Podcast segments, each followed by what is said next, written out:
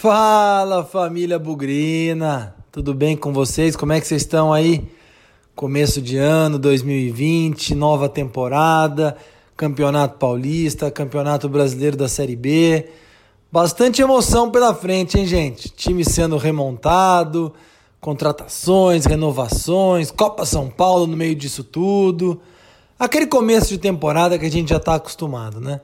Mas eu tô aqui começando um Bugrecast especial, Bugrecast inaugural. No ano passado a gente bateu um papo, ouviu muitas sugestões, muitos comentários, muitas demandas por parte da torcida do Guarani, para que a gente não ficasse apenas no, no conteúdo dos jogos, né? O pré-jogo, pós-jogo e tudo aquilo que envolve as quatro linhas. O objetivo era trazer um conteúdo diferente. E aí a lista foi bem grande. Vieram sugestões para a gente falar mais da base, para a gente falar mais de política, para a gente aumentar o número de entrevistas. Mas também veio uma sugestão que, particularmente, eu gosto bastante e que vai ser o foco a partir de hoje desse programa especial. É a história do Guarani. Eu não tenho nenhuma pretensão aqui de contar a história do Guarani nesses mais de 100 anos de existência. Nós vamos aproveitar esses mais de 100 anos de existência e tentar fazer alguns recortes especiais, algumas coisas que marquem a identificação, marquem a conexão entre o Bugricast e a história do Guarani. E na conversa que eu tive com o pessoal, o Léo, o Victor Rede, o Matheus, a gente falou: poxa, como é que a gente pode aproveitar essa ideia da história e falar sobre o Campeonato Paulista? Então é isso, pessoal. Nós estamos começando um quadro um programa especial chamado História do Guarani e que vai começar contando a história do Guarani nos campeonatos paulistas. É claro que o Campeonato Paulista está para começar e são muitas as participações do Guarani no Campeonato Paulista. A gente não tem nenhuma pretensão de contar tudo rapidinho, por exemplo, até a estreia contra a Inter de Limeira nesse Paulistão 2020.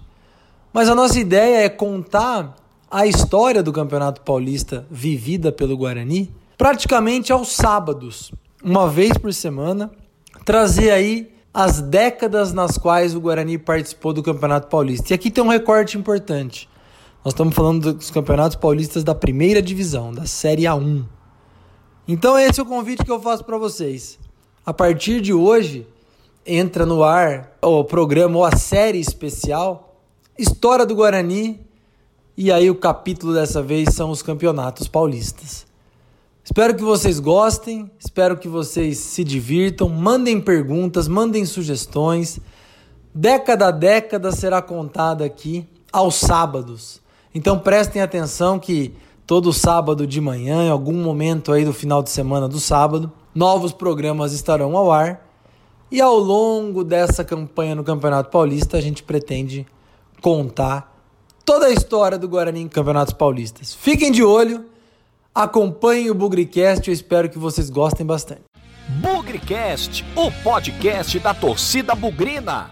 É bom que se diga que, como eu falei na abertura, inclusive, eu não tenho nenhuma pretensão de ser o maior historiador e trazer todos os detalhes da história do Guarani no assunto que for, nesse aqui em específico, o Campeonato Paulista são algumas fontes importantes de dados, alguns trabalhos que foram feitos no passado, que vão ajudar a compor ou praticamente ajudar a contar a história nesse material especial aqui no Bugricast. Então, eu quero fazer um agradecimento muito grande ao grupo de bugrinos que ali nos anos 70, 80 e 90 começou com a Taba, torcedores amigos bugrinos associados, que depois se desenvolveu um pouco mais, se especializou, na verdade, em pesquisas históricas do Guarani e criou o GIF. Não é GIF com F, G-I-P-H, Grupo Interno de Pesquisas Históricas do Guarani. Eu conheço algumas das pessoas, principais delas o Fernando Pereira, o meu grande amigo que eu conheço há muitos anos, um grande bugrino Luiz Ismânio, o Sidney Araújo, muita gente fez parte do GIF. Eu não quero aqui cometer nenhuma injustiça, mas é um grupo que ajudou muito a trazer vida à história do Guarani, a catalogar, a publicar alguns materiais e mais especificamente ali no final dos anos 90, comemorando as 50 participações do Guarani em Campeonato Paulista, lançou uma revista de duas partes. Na verdade, pessoal, eu só tenho a primeira parte, eu, eu acho que a segunda parte nunca foi publicada.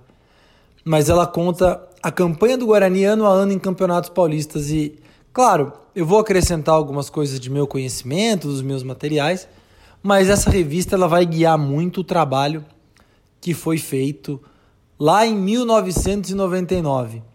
É claro que de 99 para cá tem mais aí 20 anos, tantas outras histórias para contar.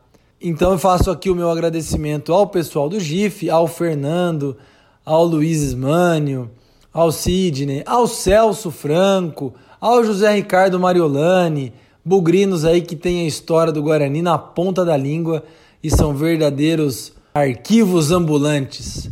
A eles o meu muito obrigado e faço aqui os devidos registros de fonte e principalmente agradecimento por todo esse material que vai nos ajudar a contar essa história dos campeonatos paulistas aqui no Bugrecast.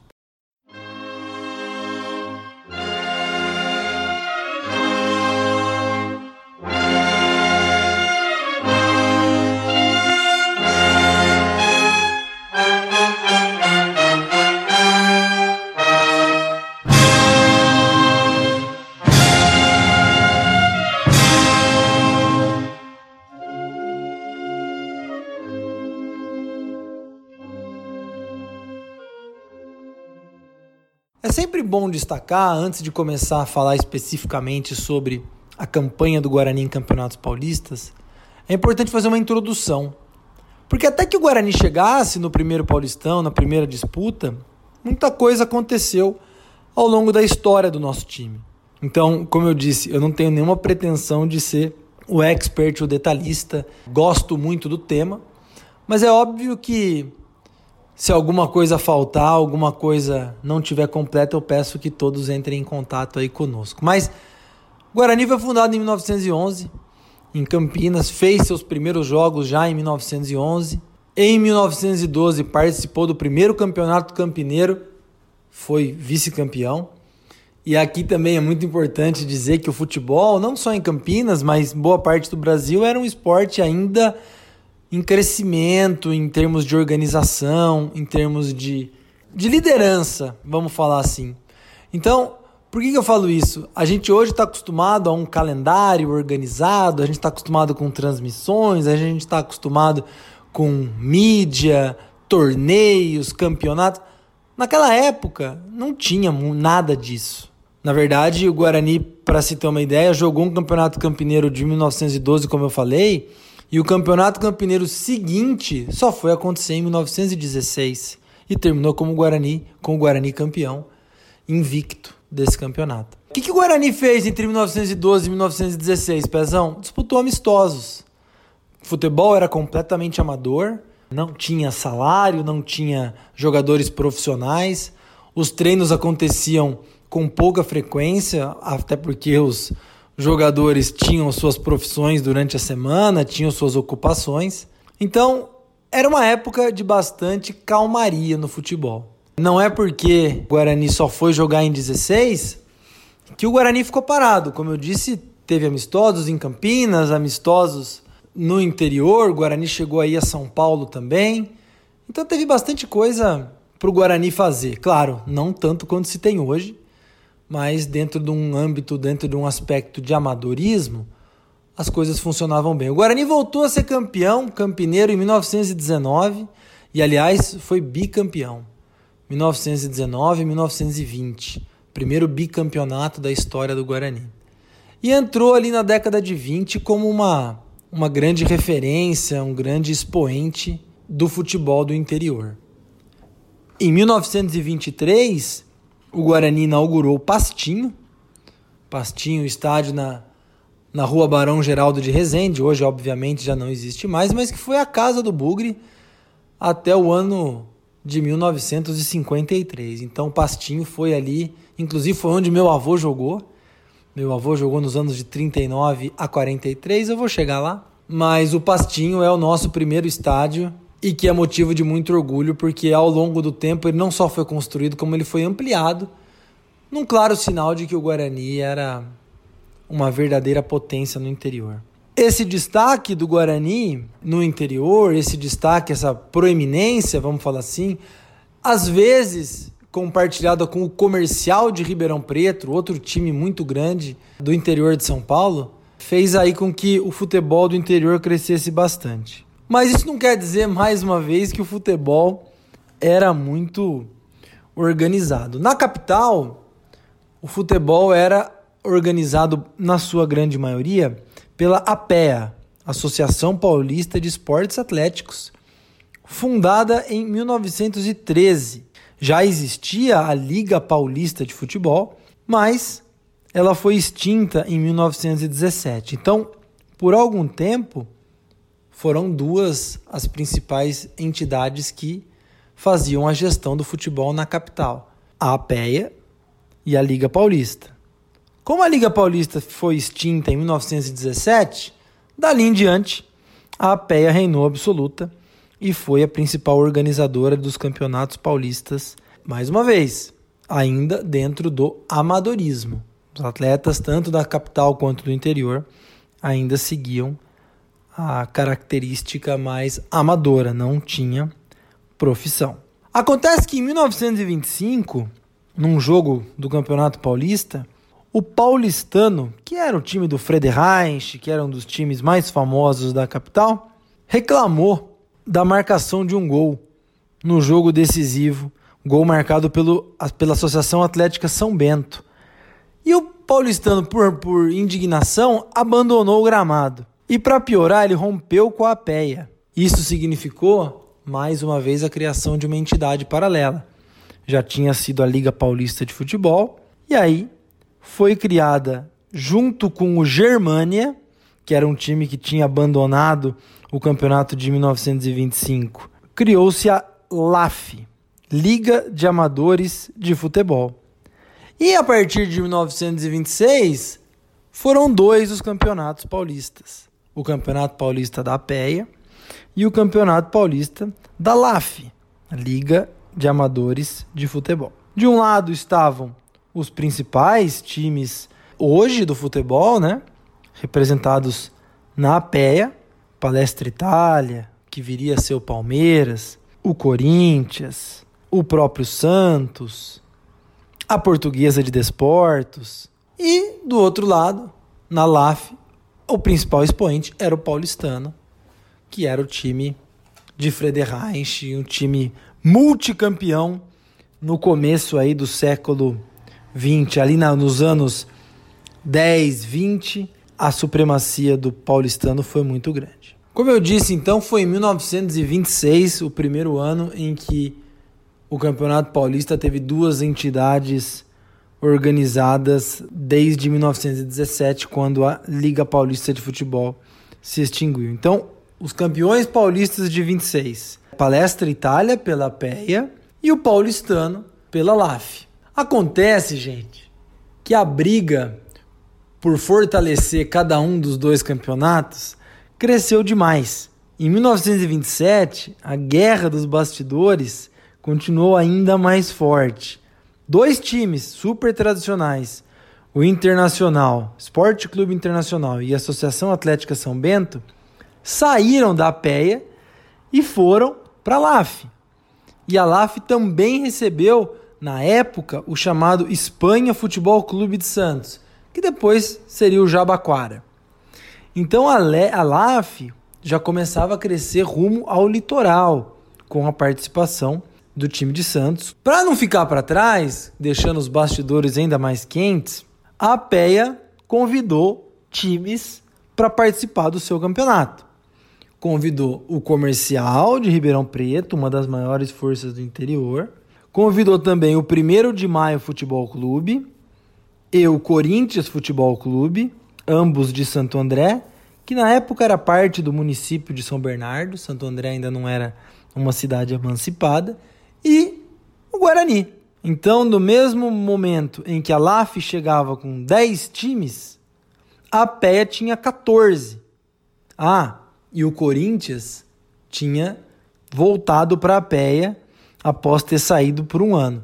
Então tudo levava a crer que o campeonato da PEA seria não só o maior em termos de times, como também de mais qualidade técnica. E claro, né, gente? Era o campeonato que o Guarani participaria. Então, 1927, no meio de toda essa briga entre LAF, APEA, o Guarani fez a sua primeira participação em campeonatos paulistas, aquela que viria a ser o primeiro time de Campinas a jogar um campeonato oficial, medir forças contra os grandes da capital.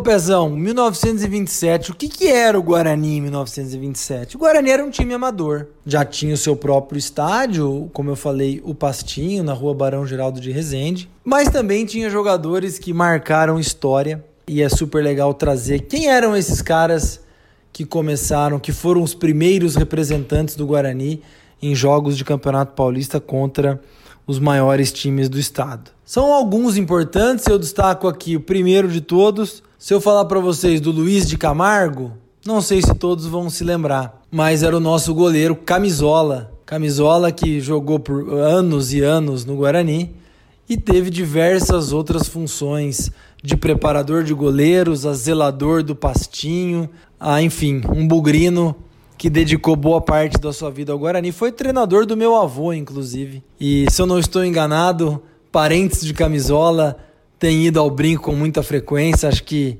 as raízes bugrinas da família continuam. Mas não é só do camisola que eu falo. Eu falo também da dupla de zaga. A formação tática era um pouco diferente, gente, mas os defensores, Joca e Tijolo. O Joca, para quem não se lembra, é aquele jogador homenageado com um busto ali na entrada das sociais, da Vitalícia.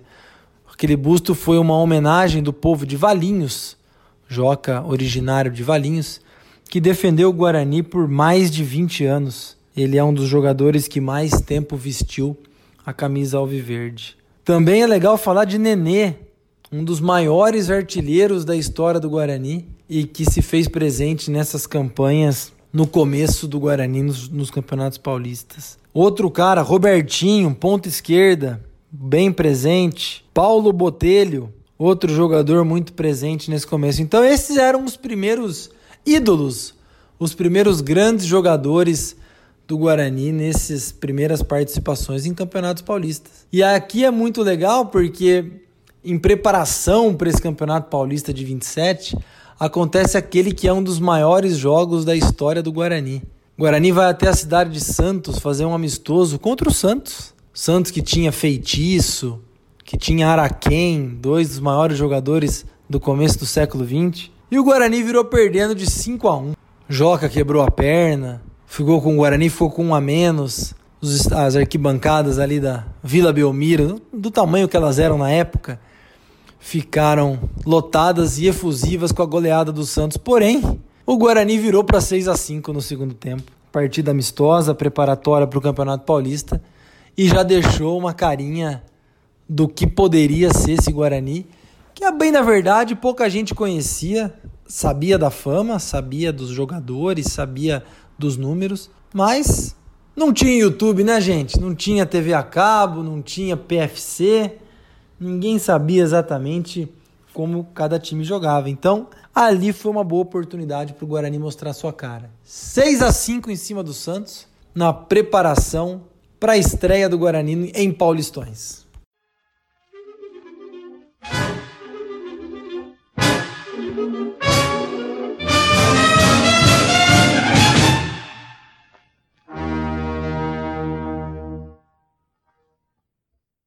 E o que era esse primeiro campeonato paulista de 1927 que o Guarani participou?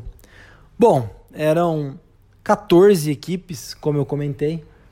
Essas 14 equipes fizeram jogos entre si, todos contra todos, ou seja, cada time fez 13 jogos numa primeira fase. Os quatro primeiros avançariam para um quadrangular, E aí jogavam entre si no quadrangular e o time que fizesse mais pontos era o campeão paulista daquele ano. Pois o Guarani fez uma campanha excelente, gente. Motivo de orgulho não só para o Guarani, mas para a cidade de Campinas e para o interior do estado. O Guarani começou perdendo para o primeiro de maio, aquele time que eu comentei que era foi convidado pela PEA, lá da cidade de Santo André ou São Bernardo na época. Perdeu por 3 a 2 na estreia, um jogo no Pastinho, mas depois foi que foi.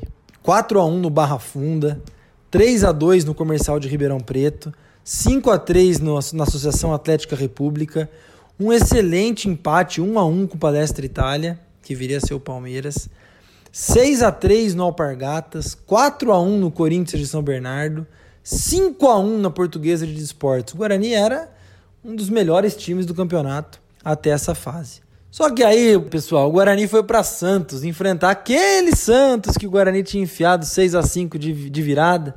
E aí foi um desastre. Dizem as, os bugrinos da época, jogadores e torcedores que foram até Santos, lembra, gente, é amadorismo. Era uma fase em que não tinha concentração, não tinha aquele negócio profissional que tem hoje.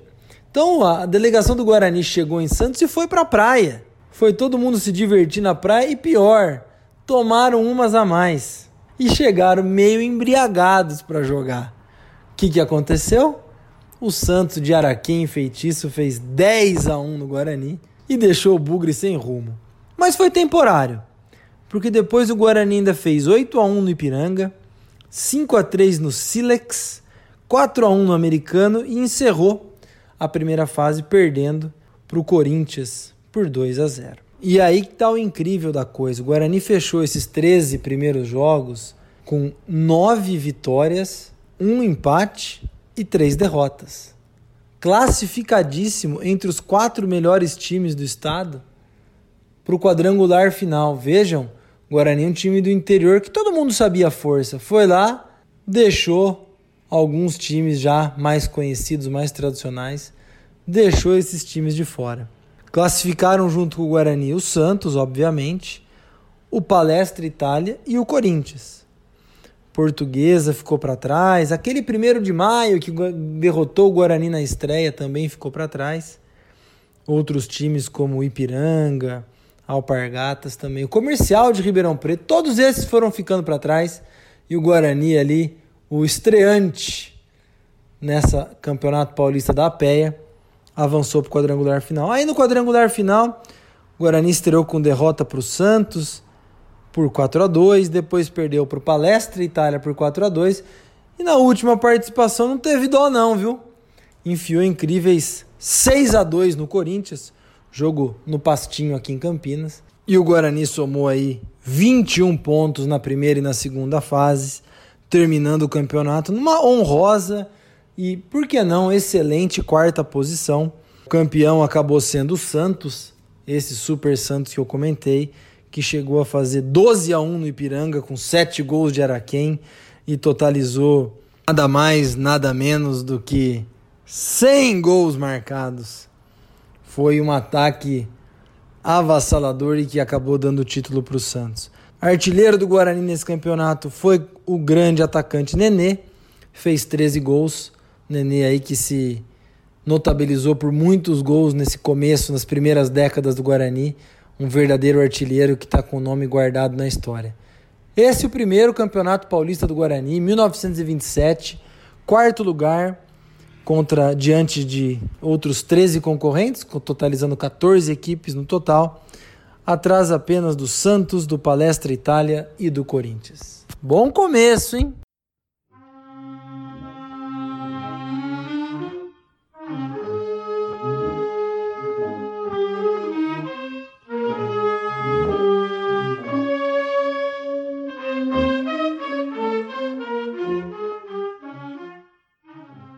Já em 1928, o Campeonato Paulista da Péia teve uma redução importante aí no número de equipes participantes.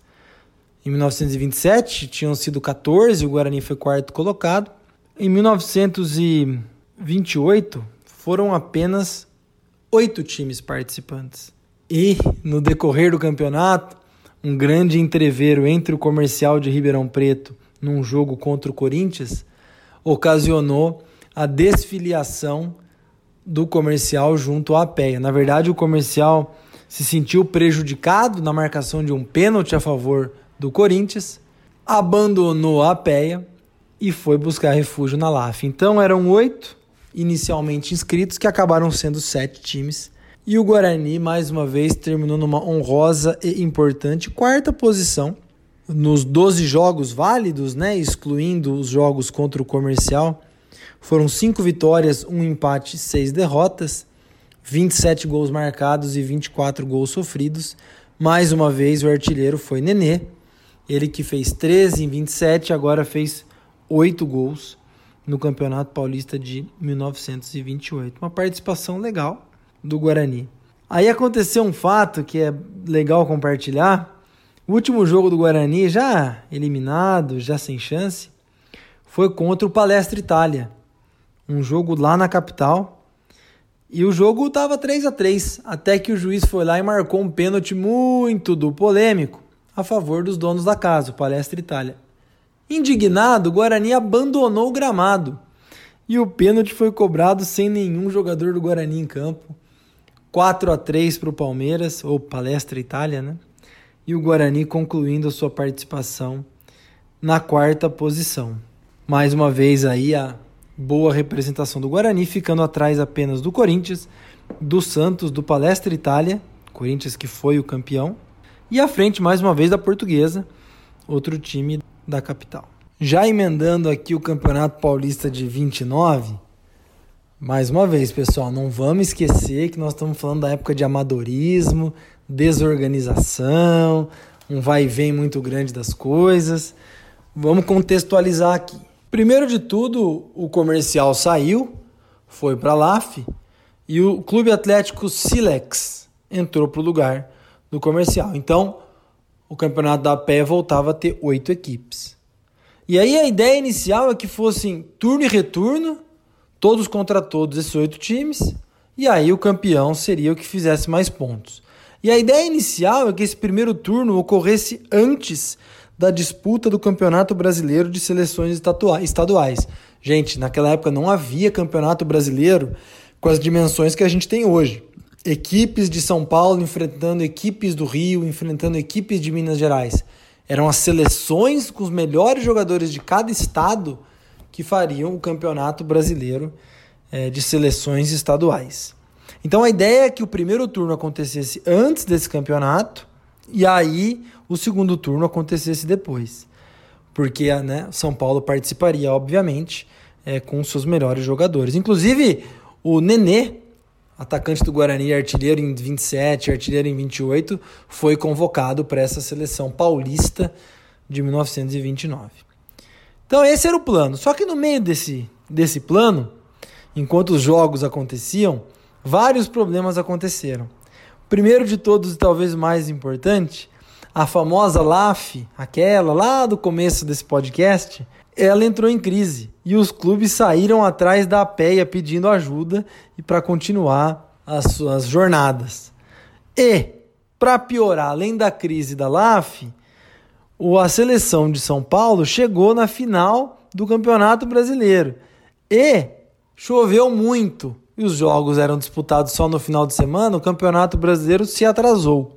Para piorar, teve uma briga muito grande entre jogadores de Corinthians e Palestra Itália no finalzinho do primeiro turno, e com toda essa confusão a PEA falou: "Quer saber? Essa história de dois turnos não vai dar tempo, tá tudo atrasado, tem um monte de time sem jogar, o Campeonato Brasileiro de Seleções Estaduais está atrasado, tem jogador brigando, nós vamos decidir o campeão desse campeonato aqui num turno só. Esse negócio de dois turnos não vai rolar. E no meio dessa confusão toda, com oito equipes inscritas, o Guarani caiu uma posição com relação ao ano anterior e ficou com o quinto lugar. Jogou sete vezes, duas vitórias, dois empates e três derrotas. O artilheiro, mais uma vez, Nenê, dessa vez dividindo a artilharia com o também atacante Robertinho. Uma coisa que chamou bastante atenção, em virtude do crescimento do Guarani, né? Bons resultados, jogos movimentados em Campinas, o time crescendo, recebendo convite para outros amistosos, é, quando não havia disputa dos campeonatos paulistas, o Guarani foi ampliar o Pastinho. Então, em 1929, em preparação para esse campeonato, o Pastinho passou por uma grande reforma e aquele que havia sido inaugurado em 1923, a partir de 1929 já tinha aí uma capacidade maior de público, condições de jogo muito melhor, enfim, algo mais proporcional para um time que já se desenhava aí sendo uma das forças mais importantes do estado, oscilando entre a quarta, oscilando entre a quinta posição de melhores times do estado.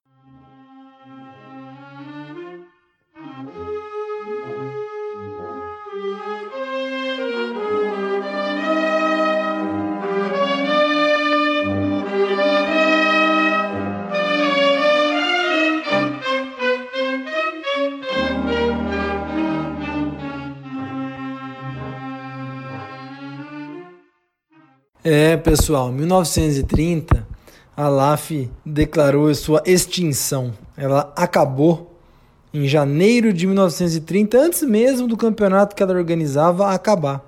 Já estava em crise durante o, 29, durante o ano de 29, e aí a verdade é que a partir de 1930 o estado de São Paulo passou a ter um único campeonato paulista, esse todo administrado pela PEA. Só que aí, né, eram muitos times para se organizar, eram muitos times para fazer tabela, dividir, e aí preocupados com o nível técnico, a PEA reorganizou aí a, as primeiras divisões, ou a divisão do interior, segunda divisão, chame como quiser.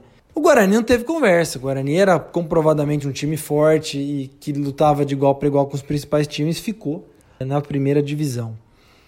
Outra coisa que chama atenção, os líderes da LAF, né, o paulistano e a Associação Atlética das Palmeiras, se recusaram a voltar para a PEA com o mesmo nome, com a mesma instituição, e acabaram fundando o São Paulo Futebol Clube. Na verdade, o, tanto o Palmeiras, a Associação Atlética das Palmeiras e o Paulistano fecharam seus departamentos de futebol. Os atletas que faziam parte desses times passaram a jogar pelo São Paulo Futebol Clube, que mandaria seus jogos no legendário Campo da Floresta, que inclusive para aqueles anos tinha até iluminação, em 1930. E vejam que interessante, daí que surgiu o tal São Paulo da Floresta, que começou a disputar os jogos do Campeonato Paulista. Outra curiosidade é o Juventus, da Rua Javari, começou a jogar pela segunda divisão, esse time tão tradicional até hoje. Mas tudo bem, fizemos esse parênteses. Como ficou o Guarani no Campeonato Paulista de 1930? Mais uma vez, lembrando a fórmula do campeonato, foram 14 times, jogos disputados aí em turno e retorno. Essas 14 equipes aí no fim acabaram disputando 26 jogos e o campeão era aquele time que somasse mais pontos. No meio de toda essa confusão, no meio de todo esse essa chegada de novas equipes, essa montagem de um novo nível técnico. O Guarani foi muito bem. Terminou aí em sexto lugar, com 29 pontos. Uma campanha bastante coerente com tudo aquilo que o Guarani tinha feito até então.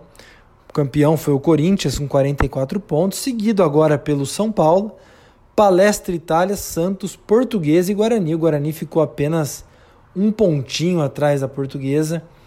Bateu na trave aí a possibilidade do Guarani ficar em quinto lugar, mas, mais uma vez, um time do interior posicionando-se muito bem entre os principais times do estado.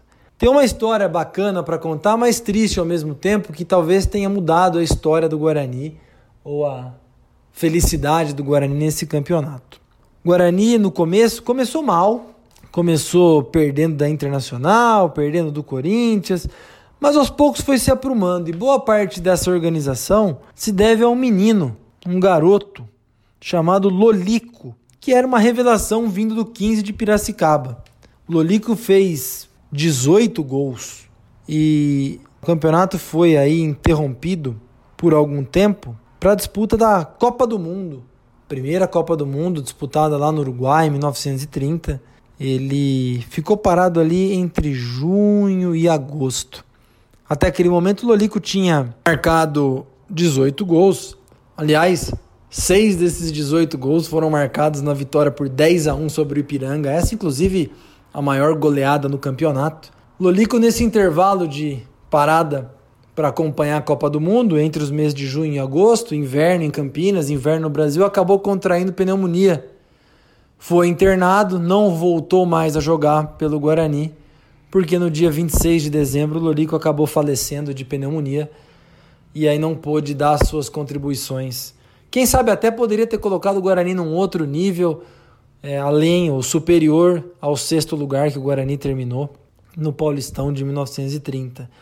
Lauro Correia Lara, Lolico, faleceu com apenas 20 anos, vindo do 15 de Piracicaba, uma excelente trajetória, tendo marcado aí 18 gols e sendo o artilheiro do Guarani no campeonato. Uma perda triste, uma baixa considerável que deixou Campinas muito chateada com tudo tudo que aconteceu, mas mais uma campanha regular do Guarani, sexto lugar, provando sua força aí contra o diante dos principais times do estado.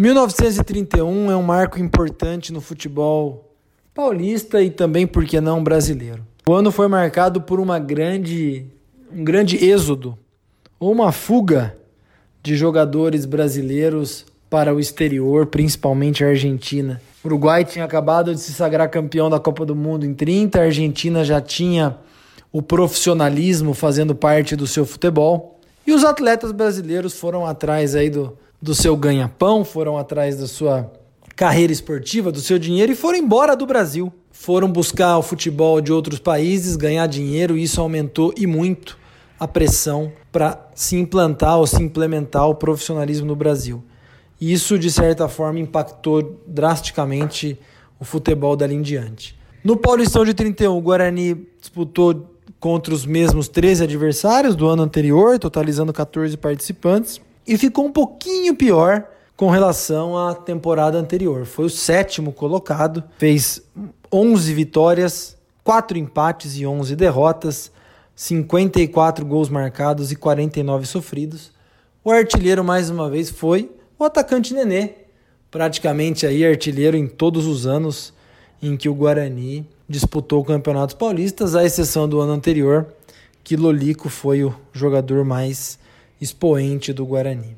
Acabou sendo campeão paulista de 31 o São Paulo da Floresta, seguido pelo Palestra Itália Santos, o Clube Atlético Santista, uma novidade aí, a Portuguesa, o Corinthians e o Guarani na sétima posição. Todo esse parênteses que eu fiz a respeito do profissionalismo e da pressão é muito importante para explicar o que acontece a partir de 1932 pressão do profissionalismo era muito forte. O Guarani não aceitava adotar o profissionalismo. O Guarani sempre se posicionou como um time amador, se posicionou como um time que não via o dinheiro, a remuneração, o salário como uma coisa condizente com o futebol. Ao mesmo tempo em que o Campeonato Paulista crescia muito. A PEA tinha cada vez mais pressão dos clubes do interior por vagas na divisão principal, mas ela não abria mão. Com tanta pressão dos times do interior para fazer o campeonato maior, crescer, participar das divisões principais, em 1932 a PE organizou um campeonato do interior. Alguma coisa parecida com o que a gente tem hoje nos campeonatos paulistas em termos de participação. Somente times do interior participariam. Por exemplo, além do Guarani, participaram Voluntários da Pátria, Campinas Futebol Clube e a nossa rival, representantes de Campinas. De Americana veio Rio Branco, São João Futebol Clube e o Paulista, ambos de Jundiaí, e o Amparo Atlético Clube também de Amparo.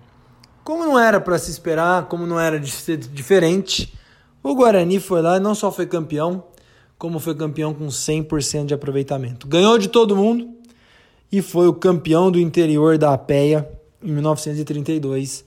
E no fim, essa acabou sendo a despedida do Guarani em campeonatos da APEA, porque no ano seguinte, em 1933, a APEA acabou implantando o profissionalismo de vez na capital e no interior, em, em Santos, enfim. Quem quisesse adotar o profissionalismo estava, estava liberado e o Guarani acabou optando por seguir-se amador, continuar em campeonatos menores, em campeonatos mais modestos, regionais, do interior, porque não concordava e não entendia que a remuneração, que o dinheiro deveria fazer parte do ambiente do futebol. Claro que tudo isso mudou e parece até bizarro falar esse tipo de coisa hoje, mas por muito tempo o futebol não só do Guarani, mas de boa parte do interior acabou sendo mantido no caráter de amador, fugindo do profissionalismo.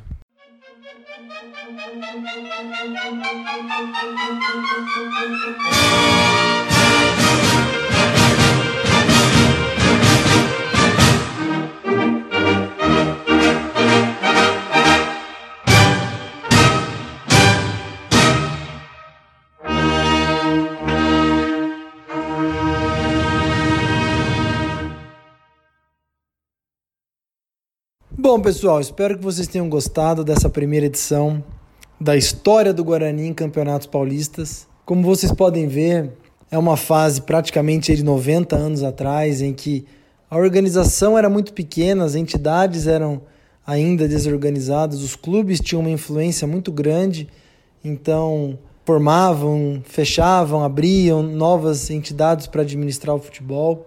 Qualquer coisa era motivo para se mudar de instituição, não havia uma certa fidelidade, um propósito. O próprio amadorismo era o que tomava conta não só na gestão, na administração, como também nos jogadores, nos atletas. E essa fase que eu trouxe aqui, que é a primeira fase que o Guarani participa de campeonatos paulistas, é praticamente aí a transição do amadorismo para o profissionalismo. É a fase que a gente vê jogadores abandonando o gramado, é a fase que a gente vê os jogadores do Guarani chegando em Santos, indo para a praia, ficando levemente embriagados, perdendo de 10 a 1. Tudo isso marcou o futebol do começo do século XX, mas o que também marcou foi o protagonismo, a participação e a representatividade do Guarani diante das principais forças do Estado. O Guarani nunca se acovardou, nunca se intimidou ao enfrentar o Palestra Itália, ao enfrentar o Corinthians, o Santos, depois o São Paulo da Floresta. Sempre fez jogos de igual para igual, perdeu, perdeu muitos, perdeu alguns, ganhou outros tantos, mas sempre se posicionou ali entre o quarto, quinto, sexto melhor time do estado.